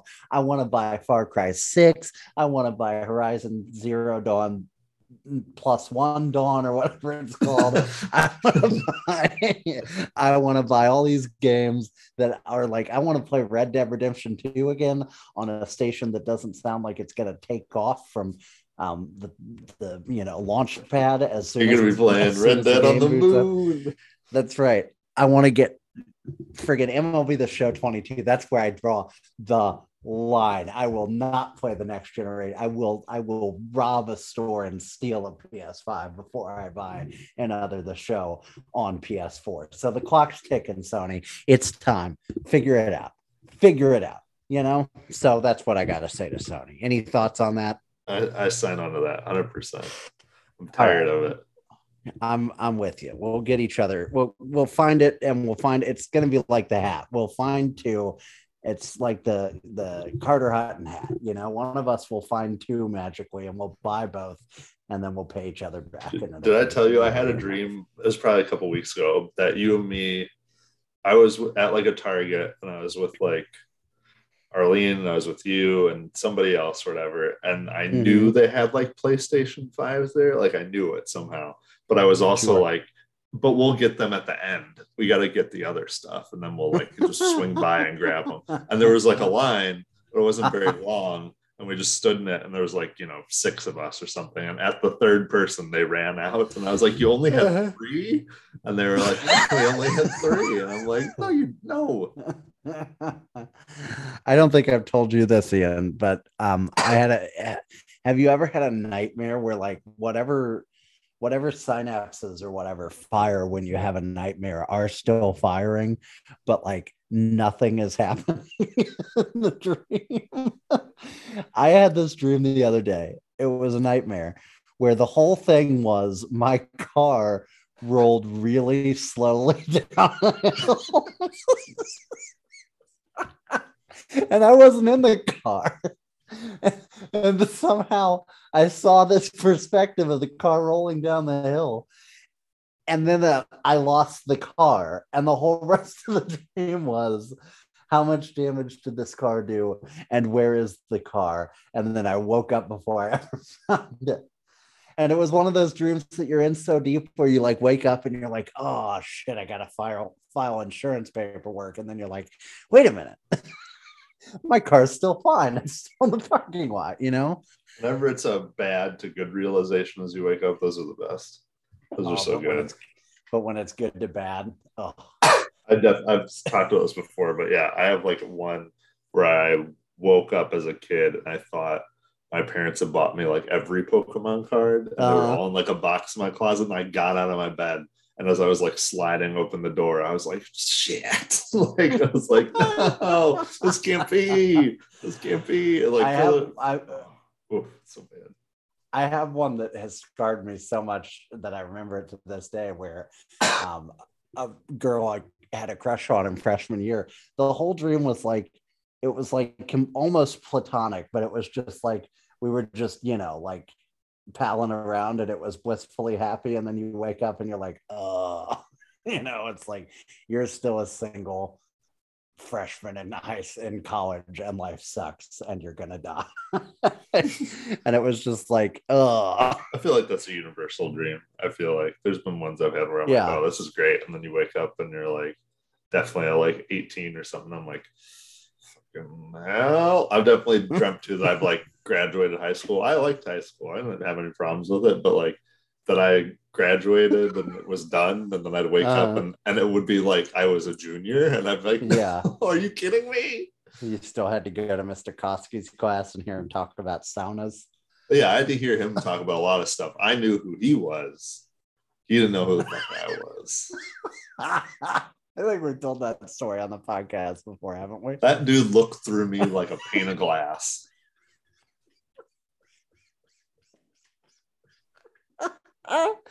So for anyone not familiar with the physics faculty at Parkway South High School from ten years ago, there was this guy named Phil Phil Koski. Why do I remember no. that? Is it I Phil? It wasn't. Was. No, it wasn't. Look it up. It's, it's like Phil Mark Koski or something, right? Yeah, it was Mark. You're right. I really wanted it to be Phil. Um, in any case, he was a small, I want to say it was small. I don't really know.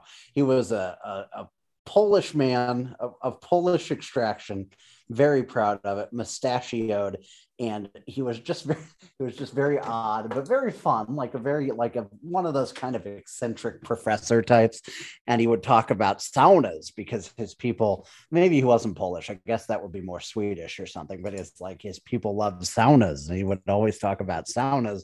And I remember he went on a whole big physics rant about the mixed stop in Kingdom City right before, um, right before uh, Columbia. And Um, he talked about how it had like fish tanks, aquariums in there. And then a few years later, I finally was able to pull off and go to the McStop, and they didn't have the fish tanks anymore. And I was extremely disappointed.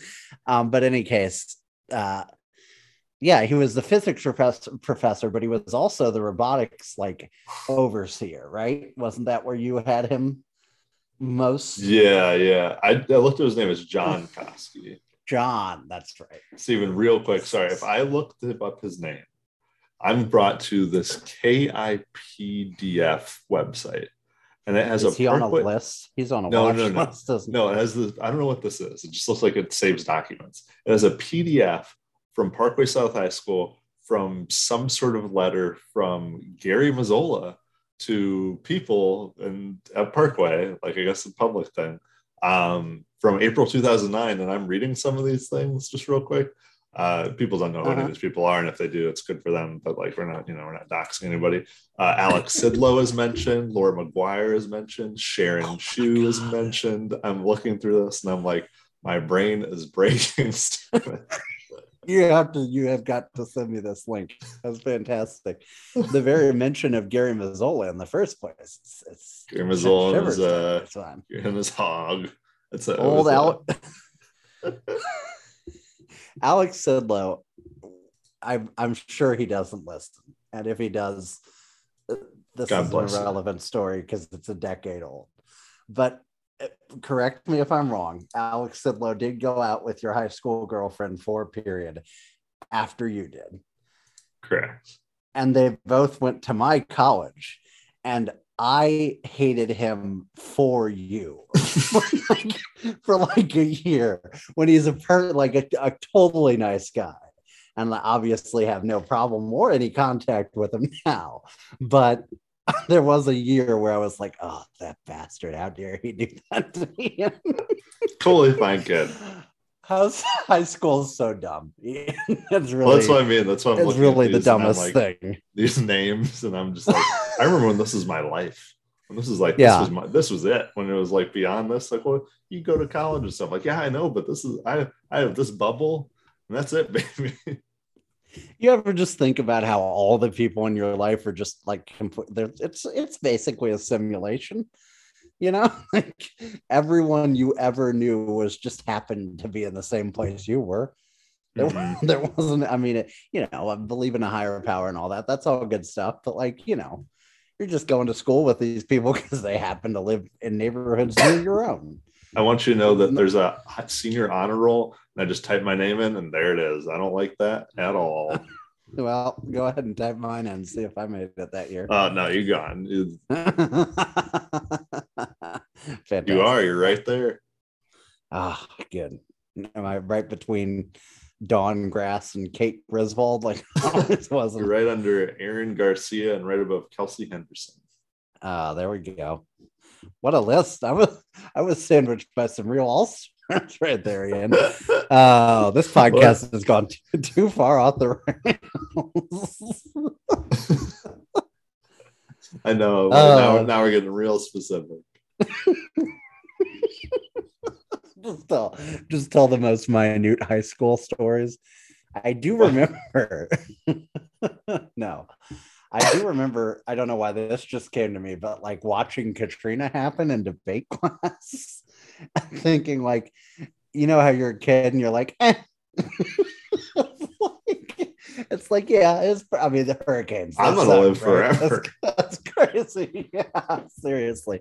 Oh man, that, that really looks rough. So anyway, uh, let me talk to this girl I kind of like. oh yeah, you go, man. I'm glad I'm not there next. Man, that is a different feeling, right? That's totally different. You're so young, you just don't. Yeah, just like every everything that shouldn't matter does matter, and everything that probably is a pretty big deal you don't give a shit about. Yeah. Well, Katrina's cool, but what's next on Fueled by Ramen Records? I gotta know what's the next big emo hit. Taking Back Sunday, what a great name. Where are they taking it back from? Probably the bourgeoisie. Probably. You know how the bourgeoisie have always taken a stranglehold on Sunday. Sundays. Sundays. Sundays. Sundays. Uh, I also, the, the emo trend of giving your song title like way too long a name.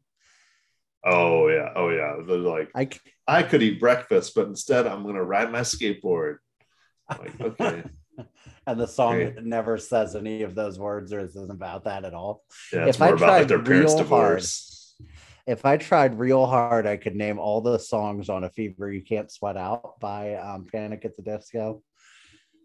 And they're all bad. Nails for breakfast, tacks for snacks. That's my um, I constantly thank God for Esteban. That's another one. Lying is the most fun a girl can have without taking your clothes off. Um, you know, I write Since Not Tragedies, obviously a classic. But um big one. But then there's also like Time to Dance and an intermission, and it's like Time to Dance, by the way, slaps. That song slaps in. It does. I do. They they have, they have some bangers on that one. Yeah, it's it's a good one. Man, high school, simpler times, huh?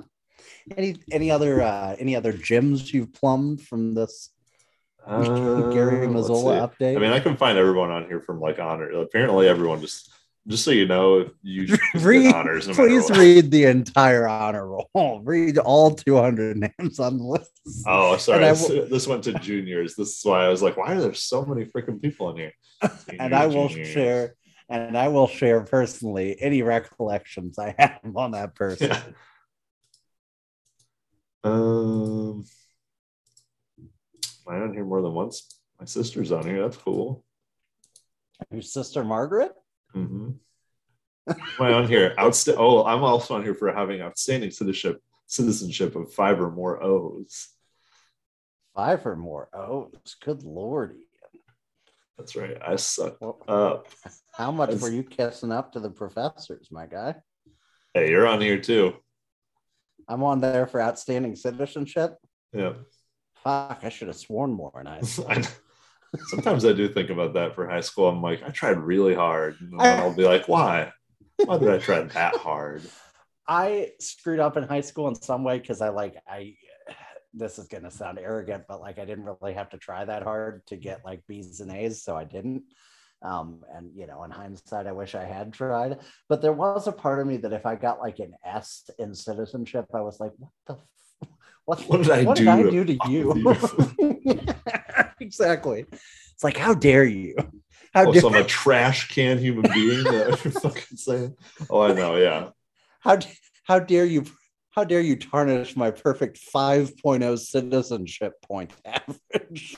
Yeah, you're. Uh, you're. Uh, when I see you in my classroom, I think eh, satisfactory. It's also like I love how that grade.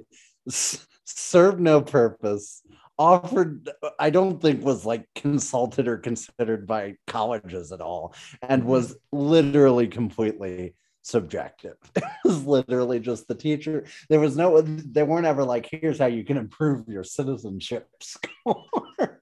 It was just like, ah, oh, do I like this student? Ah, needs improvement. You know, you he's good. More. He's funny, but he is a Democrat, so I'm going to give him an R. I don't remember what they were. I'm sure I'm sure one was needs improvement, and then satisfactory and outstanding, which was all I ever got, obviously. I, I think there was like oh an my God. I or something. Oh my God, Ian. Here's my bo- here's my mo- here's my most embarrassing uh, high school high school um, nerd story. I got a South Star, which was like the highest individual honor. It was it was like the Medal of Honor for nerdy high school. Oh, students. Steven, I got one of those too. Well, no, no, no, no, Ian, but you didn't get the one I got. Oh, no. You probably got yours for a real class or something. I got mine, I swear to God, from my academic lab team. You're so good. You're so quiet. Doesn't work. No problem. I was literally such a kiss ass that my academic lab teacher, who had a full slate of classes, was like, yeah, him. He's the one. He's the one I'm going to choose this year. They only get one a semester or one a year per teacher, and she gave it to me. That sweet horse-faced woman. And then she found love, Ian. She she found a spouse at the end of our high school years. And I was like, good for her. She can do it. You know, anybody can do it. So it was fantastic. It was really inspiring. It was an inspiring journey we were on. Accolab? Don't they have to yeah. write something about you? What they write about you? I don't, I because I, I was awesome. I don't know. It was, I was literally, I was just a kiss ass. I really was. I was just like, oh, yeah, I'll run that note to another classroom for you or whatever, you know? And like, that was the whole, that was it. That was the whole thing. That was the bit. And I like used ACLab to go to other classrooms and study and stuff. It wasn't like a slack off time. And I think that was it. I think I was in like a particularly rowdy one, and she was just blown away by my participation. So what was your South Star for, Ian? A real class with a real professor? Um, was it Julie Jouse? No, she I wish. Your ACLab I, teacher. I would have liked that. No, it was... Um... That's where we met, Ian. What? We, we met in Julie Jouse's lab, didn't we? No, no. Or... or you're going to say journalism again, aren't yeah. you? It's always just you. That's, That's what I remember. True, um, That's probably true. A P, what was it? It was for A P Physics, and it wasn't because I was, like, good at it. In fact, was I was, like, was pretty bad. Kosky? Who's that? Was it John Kosky? No, no, no, no, no. It was... God, I can never remember this dude's freaking name. I've lost it. It's gone. Um, the bald guy? Yeah, yeah, yeah, yeah. Uh, yeah, yeah. I don't have it either. um, Mister Morrison. I can't remember his first yeah. name, but um, we, I, what had happened? I went into A P Physics. I was like getting a C in that class, which to me was already like terrible. But I was like, but I, I had kind yeah. of also reached the point where like we had so many freaking smart kids at that school that I was like, yeah, man, I'm just not one of them. Like, I'm smart, I'm smart, but I'm not like freak smart. So like, I'm not, I'm no Sharon Jew. For yeah. So like, and that's what all. This is the class with all of them. So I was like, that's fine. Um, but I think I pretty much was like, because you can like change classes in like the first couple weeks, and I think I like. mentioned it to my parents, and then my mom like in in meetings like I think your parents were supposed to come and like see all your classes at the beginning of the semester or some B S. I don't know, she like mentioned uh-huh. it to him, and so then he was like came to me like the next day is like no no no, no you can't. Which part to him? Like that I was that I was thinking of like dropping it or just changing it to some other class. Okay. And he was like took it personally, not like in a bad way, but he was like, no, no, no, no. He's like, I believe in you, can do this, all this other, you know, great stuff. And I think he got like a B minus in the class, but because basically I didn't switch out of his class and I like showed up, and I also stayed awake for his classes because they were the first class of the day and all these kids just like slept in it. Um, just goes to show how smart all they were. Um, he was like, he gave me the star, and he had this really nice speech about like, he's like, he's like, you know, it's not always about like innate ability or blah, blah. It's about hard work and dedication and all this stuff. And I know he's going to be going to become a great engineer and stuff. And little do you know, I tried to become an engineer. It was so great. And then I dropped out of becoming an engineer two years in the college. I was like, nah, not for me.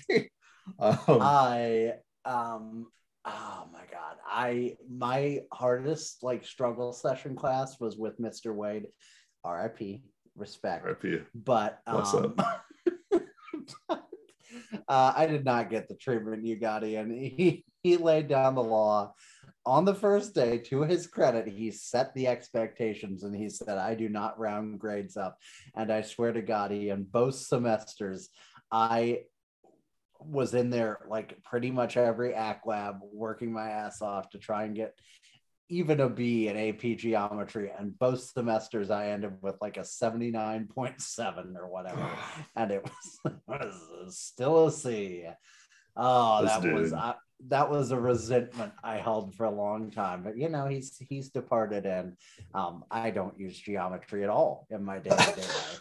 So I think we both came out okay. Well, I mean, he's not the dying part, but the rest of it, you know.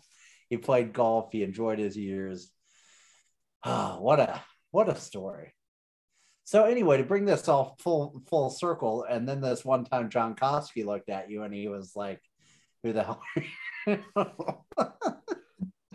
He just he didn't say anything. It was just all of a sudden like so, I've been in I've so been in robotics. I've been in like your class like twice. Um, okay. I don't, it was just like at a robotics thing. I think it was just me and him one time, and I was talking uh-huh. to him, and maybe it's just that we never really talked. To his credit, me and him never like talked like personally with each other a bunch or anything. Uh-huh. So like one-on-one, but like, I just remember it felt like he, like he didn't know who I was at all. They're being like, dude, I'm here. Like, I'm like, I'm, I don't know. It was just weird. I was like, what? But to just to his credit, to whatever, it did seem like he was like that with like a lot of people. He was really nice, but kind of just like aloof. Um, But still, yeah, I was like, I really like you. You're a good teacher. Why, why, why are you making this relationship hard? Why are you doing this to me? Why do you, why do you choose to test me? Why are you doing this to me? I found a um, article when I searched for John Kosky from the Saint Louis Post-Dispatch dated February tenth, two thousand nine. Students learn teamwork in robotics competition, and it mentions John Kosky, John Joust, and Brian Oakley. And I can't read it because it's behind a paywall, but I really hope your name is mentioned in it, Ian. Oh, I'm sure it is. I'm sure it is. You know why? Because they got to put some respect on that name. That's why. Here's the that K I P D F. I found it, Ian. I found oh, good. It. I was trying to link it to you, but I, my computer's having issues. Gary Mazzola, St- Scott Daggett's Teacher of the Year. You just skipped right over that. Oh, did I miss that? Oh, Scott Daggett's God. Still there. Matt Ups, Matt Ups to Scott Daggett, still there, and still occasionally on T V in a in a uh, whatever ad. That's Dobbs. He's in ad. Dobbs. He's in other stuff. Katie Barkman, Maddie Cox, and Stacy Larson got, uh, you know, P S H students that had their artwork accepted in the Flow Valley Community College High School Art Comp- exib- Exhibition, which is kind of a slap in the face. I mean, if you're putting your art in Flow Valley, it's probably on, you know, a trash heap, but that's okay. No, I'm kidding. Flow Valley's great. Everybody's great. We love you all. End of course exams. Man, this is fun. Not Tracy, weird. Tracy Bauslaw gets a shout out. Oh, damn. She loved me. That was fun. I like that. I definitely just stole an H in her class out of laziness. This is forty-one pages, huh? Yeah. Man. I don't know if it's like the end of, it was like the end of a semester or something like that or what, but. Maybe. Quiz Bowl news. There's all the names you just mentioned. This is fantastic, Ian. Thank you for finding this. Spe- speakers perform well as one of these headlines. Teachers honored. Passanisi, twenty years. Wow. You think folks are still listening? Because we haven't stopped recording. I really hope somebody is. I really hope they are. If you're still here, tell us your favorite Bergman sound memory from two thousand nine. That doesn't, Bill, my brother, I know he's probably still listening. It doesn't count if it was from, you know, nineteen fourteen or whenever you went to high school. It's got to be two thousand nine, baby. Oh, man. That's right. Highest honors. Where was I? I wasn't in highest, highest honors, obviously. But were you, Ian? Were you? Yes, you were. I think I was. He was, folks. He was in highest honors. And Stephen Ground all the way down here in um, high honors. You didn't even mention that Christopher Furless was two above me, Ian.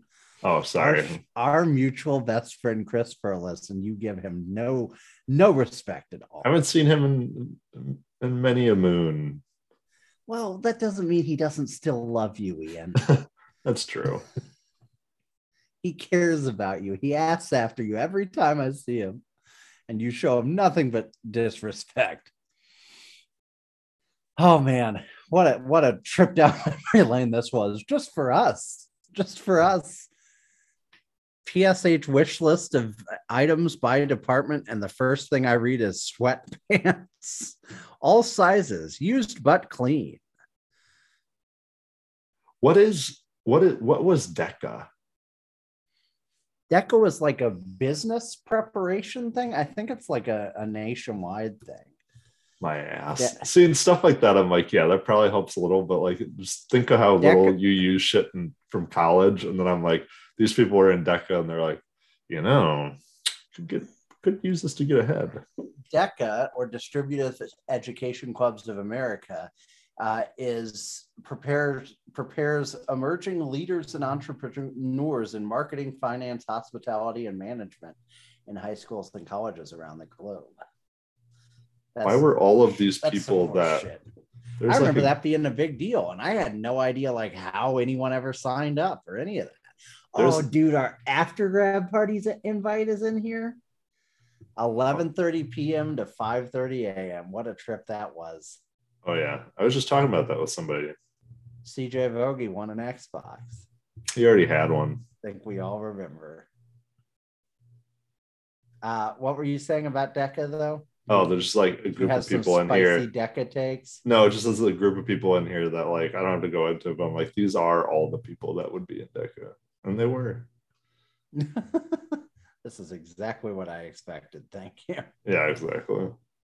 This is so much. There is so much here to go through. Spirit night, something I never attended because I had none. You know, summer school, something I attended once and it was a mistake.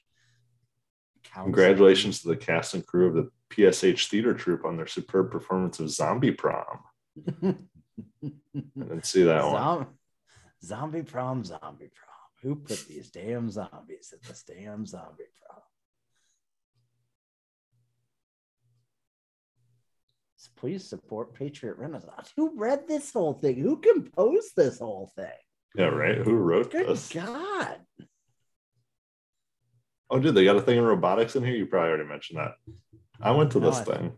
I missed it. What did they say? Congratulations, South Aerobox team, for a great finish in the lunacy competition over spring break.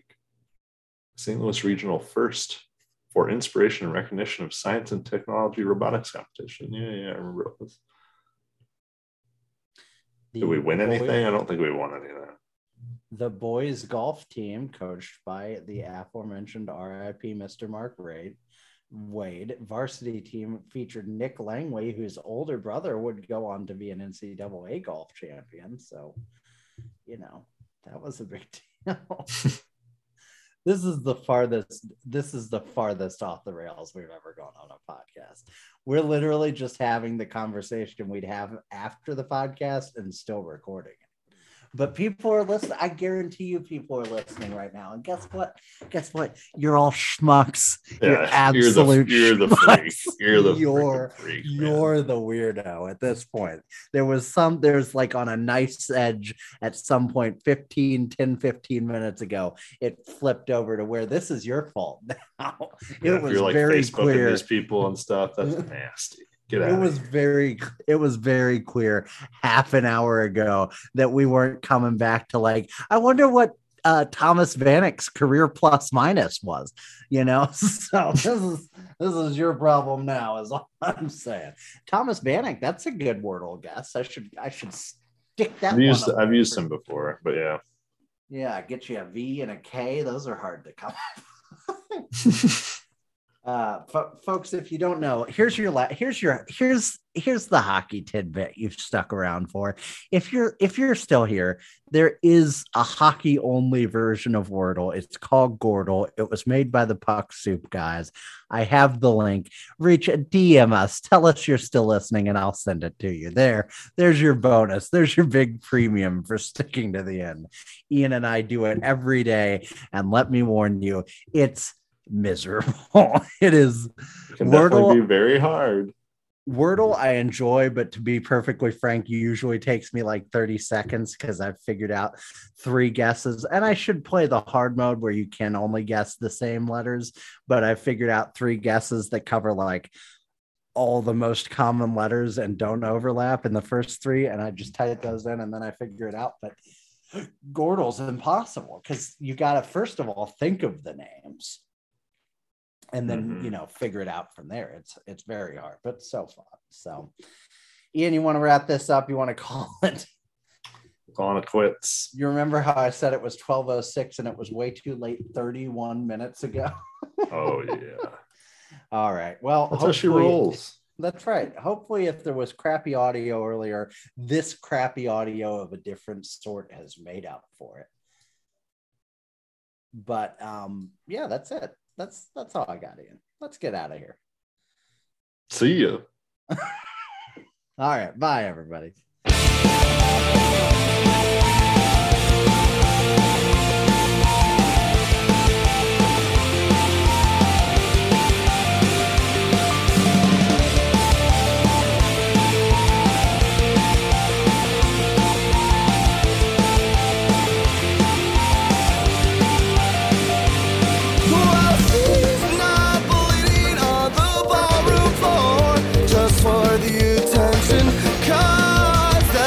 True.